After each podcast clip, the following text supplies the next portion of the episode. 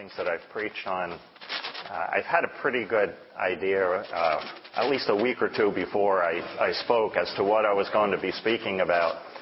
And even about as little as four or five days ago, I was still not sure what I was going to be saying up here in regard to in regard to this uh, in, regard to this topic. It was stuff, most of what actually God showed me, He showed me like in the last two days. So it was like the what do they say, the twelfth hour or something like that. You know, it was it was kind of tight, but sometimes God does that with us. But anyway, uh, I'm going to pray because um, what needs to be brought out here, I think uh, God needs to really be directing it. So Heavenly Father, I, I just thank you for this uh, time that you've given us to talk about this topic. And Lord, I, I just pray for wisdom, that I speak your words only, Lord and uh, that it comes across with clarity, Lord, and that uh, it enables uh, all of us to be helped in some way in understanding a little bit more about the uh, fivefold ministry. In Jesus' name we pray that, Lord. Amen. So I, I never thought I'd be starting a sermon with a philosopher, uh, an ancient philosopher whose name was Plato. But Plato, uh, he said that there were actually five different types of government in the world. And he started out with uh, a government that was led by one or ruled by just one good person. And that one good person, that would be called a, he called it a monarchy. And he said there's another government where you are the, you're ruled by a few good people and that would be an aristocracy. And then there's a government where the people rule, called a democracy. We're in America sort of a democracy. Uh, we're really a republic because we vote in the people, but we, we are, in that uh, truest sense, also a democracy. And then or you can be ruled by a few bad men, and that would be called an oligarchy. And then uh, finally, you could be ruled by one bad man, and that would be tyranny. So looking at all of this and looking at the fivefold ministry that we're starting to talk about, what type of government does the church have? Anybody want to take a guess? Monarchy. Amen. Why are we a monarchy? Because we're not, we're not ruled by the fivefold ministry. We are ruled by God, by Jesus Christ. So it is, it is a monarchy. And I, I, I brought that illustration out because I want to make that clear that the apostles and the prophets and the pastors and teachers, they're not the, the rulers of the church. Okay, they, they are put into, into leadership for reasons according to the giftings that God gives, gives each of them. But it's not as a rulership, really. God is our head, and we always, we always have to keep that in mind. It's really, really important uh, as we go through that. I, I was talking to a, a friend of mine, and uh, a Christian friend, and this is probably going back about a year ago. And I was telling her at that time uh, of how Tim was beginning to step down and Jay was moving up into as to being pastor. And she knew that Jay and I had been elders at the time, and she said, "Oh, does that mean you're next in line to move up into pastorship?" And I said, "Man, she really missed the whole idea of of what that fivefold ministry is, because we are not a corporation as a church." We're not ruled the way the rest of the world is ruled. And we don't, you know, fight our way up to the top, so to say. I mean, if you consider pastor, apostle, whatever it is, up at the top, we don't, we're not fighting to, to get up the top. We're not trying to do the best thing that we can so that people, you know, it looks good for everybody in everybody's eyes, and then we get up there. All right? God sets us according to the way He has created us. He has given us uh, giftings and functions within the body. Now, some of the functions are leadership functions, and then other functions are not, but we all have functions and we all have giftings. So I, I just, I just want to, before I start talking about apostle, just to, to get to that point where we uh, understand that. And another question, not, hopefully not a trick question, but who is the, who is the first apostle? Okay, very Michael. Michael yelled it out. And Jesus was our, he's our example. So I'm going to use Jesus a little bit this morning in understanding of what an apostle really uh, does. And we have to understand that uh, the definition, basically that, I mean, if you look it up in, in, in a dictionary, the definition of an apostle is just one who is sent out. And of course, when you look at Jesus, God sent him. God the Father sent Jesus, Son. That's, that's why he's the first apostle. But it, is clear in Scripture too, in Hebrews 3.1, it says he is uh, the apostle and the high priest of our confession. So the, the Bible does make it clear that he is apostolic. But we know Jesus had all five of the ministries that we're going to be talking about over the next uh, few months. Okay. Uh, now, if it's one who is sent out, who sends out the people? Who, who sends out the apostles? And we do have a little bit of distinction in, in the Bible because in, while Jesus was on this earth, he was the one that sent out. You know, he picked his, his disciples and then he, he chose 12 of them to send them out. So the, the first 12 apostles, not counting Jesus now, the first 12 apostles were sent out by Jesus, and that's, you know, uh, in Matthew uh, chapter 10. But if we look in Acts chapter 13, and I'm going to go there uh, first, Acts chapter 13. And I'm going to read uh, verses 1 through 4. If you want to follow in there, that's great. And if not, you can just listen. It says, Now in the church that was at Antioch, there were certain prophets and teachers Barnabas, Simeon, who was called Niger, Lucius of Cyrene, Manaen, who had been brought up with Herod the Tetrarch, and Saul. As they ministered to the Lord and fasted, the Holy Spirit said, Now separate to me Barnabas and Saul for the work to which I have called them. Then, having fasted and prayed and laid hands on them, they sent them away. Okay, so there were certain men who were sent out. That makes them the apostle. The church sent them out, but under the guidelines of the Holy Spirit. They fasted and prayed to the Holy Spirit. The Holy Spirit led them to pick which men uh, uh, were to be sent out.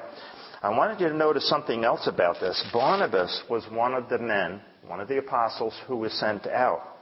And if you look back up at 13 verse 1, it says there were certain prophets and teachers. Barnabas, being a prophet and a teacher, now he's an apostle too. Okay, so a person who is an apostle doesn't necessarily mean that they don't have any other ministry. That's, they're just apostles. Okay, he was a prophet and he was also a teacher. I mean, Paul is our best example. Paul was uh, an apostle, but he was also a great teacher. Okay, so those things, uh, just to notice in there that, uh, that that's true. Okay, so what what does a apostle do when he is sent out? And let's go to 1 Corinthians chapter 3, and we'll find an answer to that question. See if I can find it here. 1 Corinthians 3, and we're going to be looking at verse 10, or at least starting there. Okay? Now, this is Paul talking to the church at Corinth. It says, According to the grace of God, which was given to me, as a wise master builder, which is what an apostle does, he's a master builder, it says, I have laid the foundation and another builds on it. But let each one take heed how he builds on it. Now, it's important, the next verse, because it tells you what that foundation is. Okay? He's not building on the foundation of the fivefold ministry. He's not building on the foundation of the pastor in that, in that church.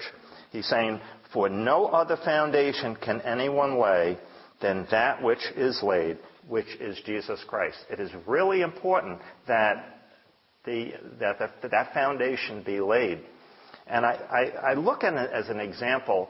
Um, I have seen through the, the years that I've been a Christian many churches where a pastor, for one reason or another, leaves the church, retires, or uh, Uh, leaves for other reasons that might not be something that you really want, want too much to hear about.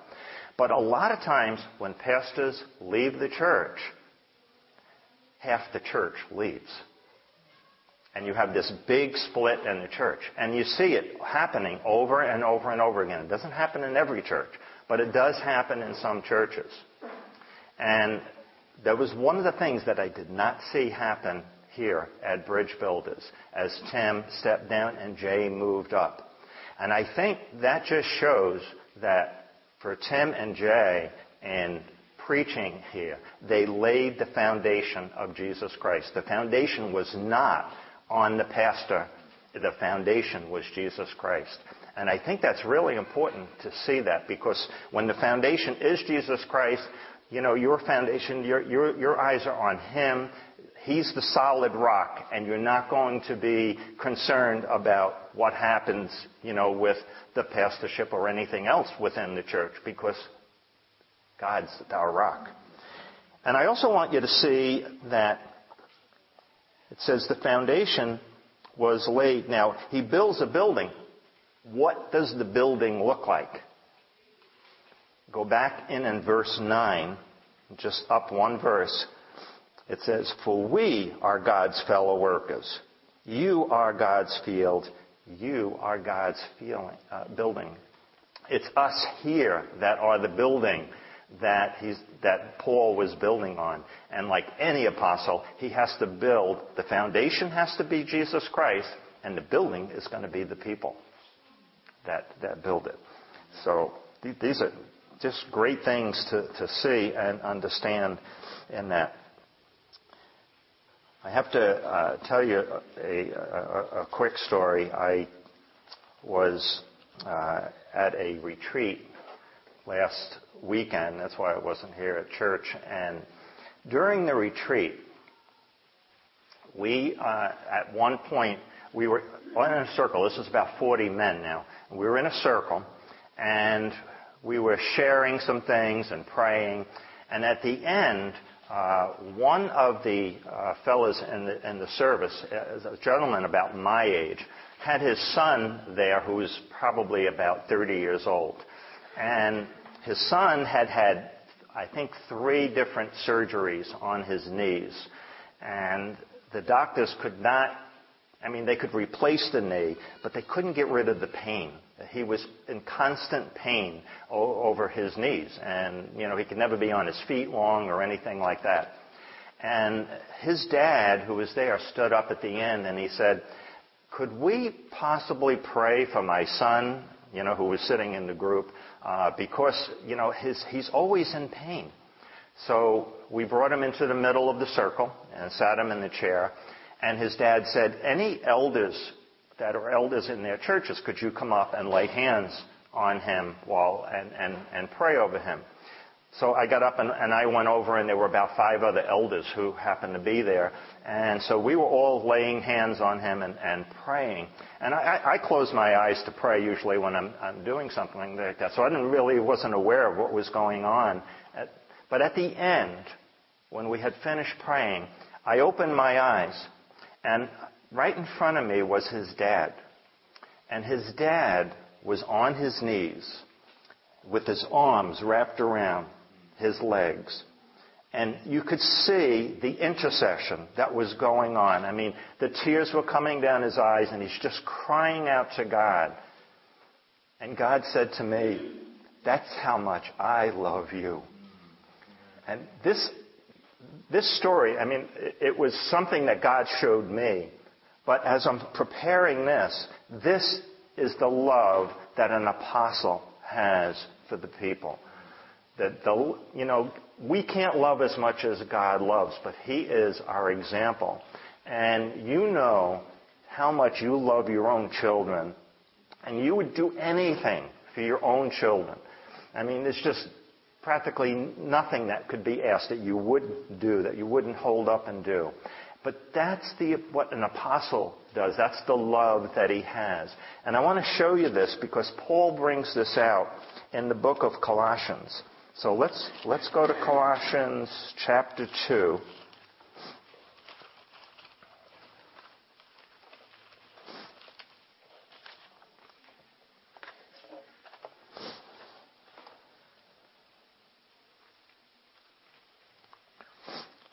We could start right at, the, at verse 1 in chapter 2.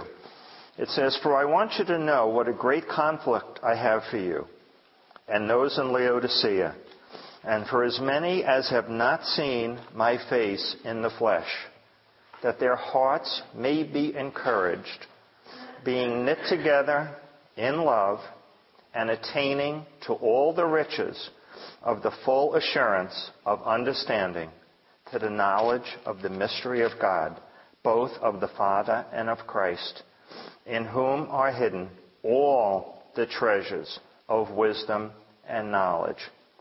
Now I say this lest anyone should deceive you with persuasive words.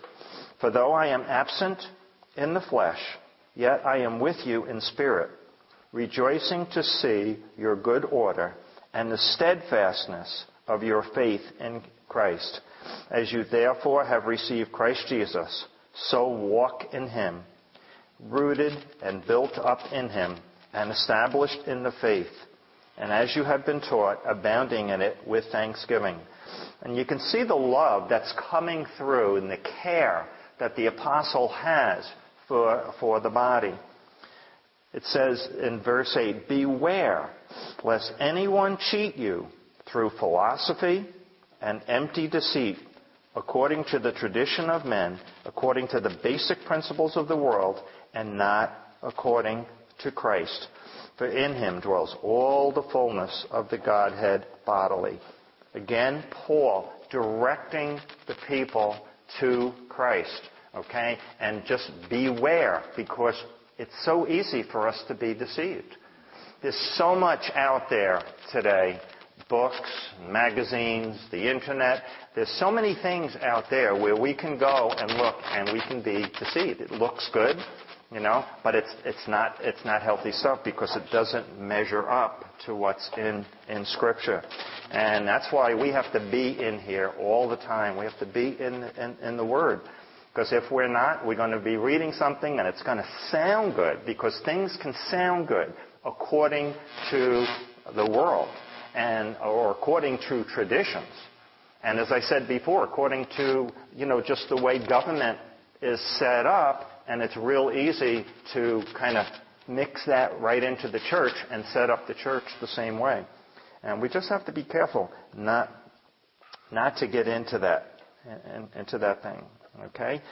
Now, once an apostle is sent out, are they on their own?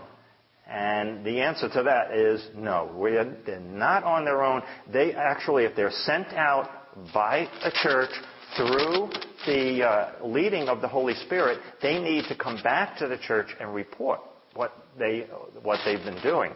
And this was this happened in Scripture a number of times. Let's go into Acts, and we'll see that Acts chapter 14.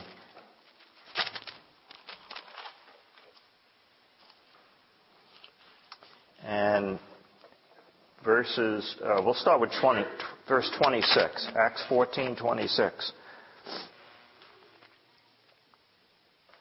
And again, this was some of the apostles sent out, and Paul was being there. It says, From there they sailed to Antioch, where they had been commended to the grace of God for the work which they had completed.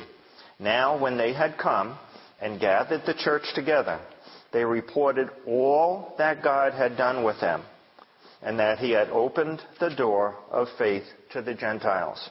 Okay, so he came back to the church and reported all that had been done. And there, I mean, if you send somebody out, don't you want to, you know, find out what happened while they were out there? You know, we want to get that report back. Well, maybe praying while, while they're out there doing something, and we want to get that report and find out what they're doing. That's what Paul did. He came back and gave the report. In, in chapter 15, on this, at least in my Bible, it's on the same page. Um, we look at uh, verse 4, and they traveled from that church now to Jerusalem. And it says, And when they had come to Jerusalem, they were received by the church and the apostles and the elders. And they reported all things that God had done with them. Okay, so they're reporting back to all of the church, all of the people in there, so they get an understanding of what they've been doing and what's going on and what things do we need to be, to, to be praying about. Now, there is a possibility that you can have false apostles. People that say they're apostles. I was thinking of this and, you know, how do we present this? And I'll show it to you in scripture, but I was thinking, if Somebody walked into our church one day in Bridge Builders, came first time, and said, Hi, uh, I'm Apostle John. You know, in my mind, I'm saying, That's great. Would you please sit down here for about a year and we'll decide whether or not you are an apostle or not? Because an apostle, because it's a function, we would want to see somebody functioning as an apostle. It's not, as a, it's not a title. It's not something that, um, you know, well, we'll, you know, he'll have an office now that says Apostle John on it, and uh, you know he'll be able to minister. The, you know, none of this because I, I, that's the way sometimes we see things through here. Uh, I am very big on no titles in, in the church because I, I, I feel that all of the giftings that God gives us are functions, and we just function in them, and, and that we shouldn't really be, you know, titling. So um, I, don't, I don't even like the title pastor. You know, it's just not something that to me is is supposed to be there. And Jay knows this. You know, I mean, we've talked about this before, and I used to talk about it with Tim all the time too. And not to, you know, to degrade anybody that uses the title, you know, I, I belong in, an organization, the Gideon organization, that honors pastors every year. You know, we have a dinner for our local pastors. And um, we usually have about a dozen or so pastors come to the dinner. And, you know, it's a pastor this and pastor that, you know, and the, and the Gideons are really big on that. But, you know, I just, to me, I, I like to look at it as more of a, a, function or a gifting rather than as a title. But it's the same thing with apostle. Uh, I just, I, I would feel, I would cringe if somebody walked in and said, I'm Apostle John. Because to me it's like, well, you know, let's see you function in that for a while. So let's look and see uh, 2 Corinthians uh, chapter 11, verse 13 Okay, actually, I'll start at 12. It says, But what I do, I will also continue to do, that I may cut off the opportunity from those who desire an opportunity to be regarded just as we are in the things of which they boast. For such are false apostles, deceitful workers, transforming themselves into apostles of Christ. And no wonder, for Satan himself transforms himself into an angel of light. Okay? So we, we have to actually be able to recognize the giftings in people. Okay? Uh, I think when Jay, before Jay became pastor, I think many of us recognized the giftings in him already. It was there. Okay? He didn't become a pastor a year ago because we, you know, appointed him as pastor, because he's had those giftings all along. It's there. Okay? It's something that God has placed in him. And it's the same with an apostle. If somebody is an apostle, it's a gifting that God has placed in them. And then they, hopefully they function in, in that. Um, I know in Revelation, the uh, Ephesus was commended by God for recognizing false apostles. It was one of the things that uh, God actually commended the, the, uh, Um, the, the church in Ephesus for doing. So what we want to do is we want to be able to recognize giftings. And these giftings, we each have them. And, you know, if we abide in Christ and His Word abides in us, God's going to show us the giftings and the functions that we have. And that's what we need to just be aware of because everybody out there has different giftings and functions and uh, some of you are already operating in them and, and some of you uh, might not know all of what they are right now. Uh, sometimes God shows us things along the way. So something that you're, a gifting that you're operating in right now might grow or change uh, in, in, the sense that you'll find there, there are other things that God's showing you. So we really need to be constantly in His Word, but we also need to be abiding in Him so that we can hear His ever still voice. And that's what I'd like to pray right now for each of us. Heavenly Father, we thank you. Thank you for what you show us in your Word. Thank you for the things that you show us in, in other ways. We pray, Lord, that uh, as we move on, that we will regularly and in every way abide in you, that we will be in your word, that we will be listening to your ever, ever still voice, that we may, as you did, Jesus, while you were on this earth, live in the bosom of the Father, that we would live there also. And that as we do, that we would hear what you would have to say to us, that we would know what your will is, what your plans are, what your purposes are for each one of us, and that we may act in that, Lord, so that uh, we know our salvation doesn't depend on this, Lord, but uh, our pleasing of you may depend on some of this. And not only in pleasing you, but also in bringing many uh, to uh, the salvation message. Uh, as we um, uh, act in the, in the, gifts that you have given us. So help us, Lord, in the future as, uh, as we go on and enable us to just fulfill those things. In Jesus' name we pray. Amen.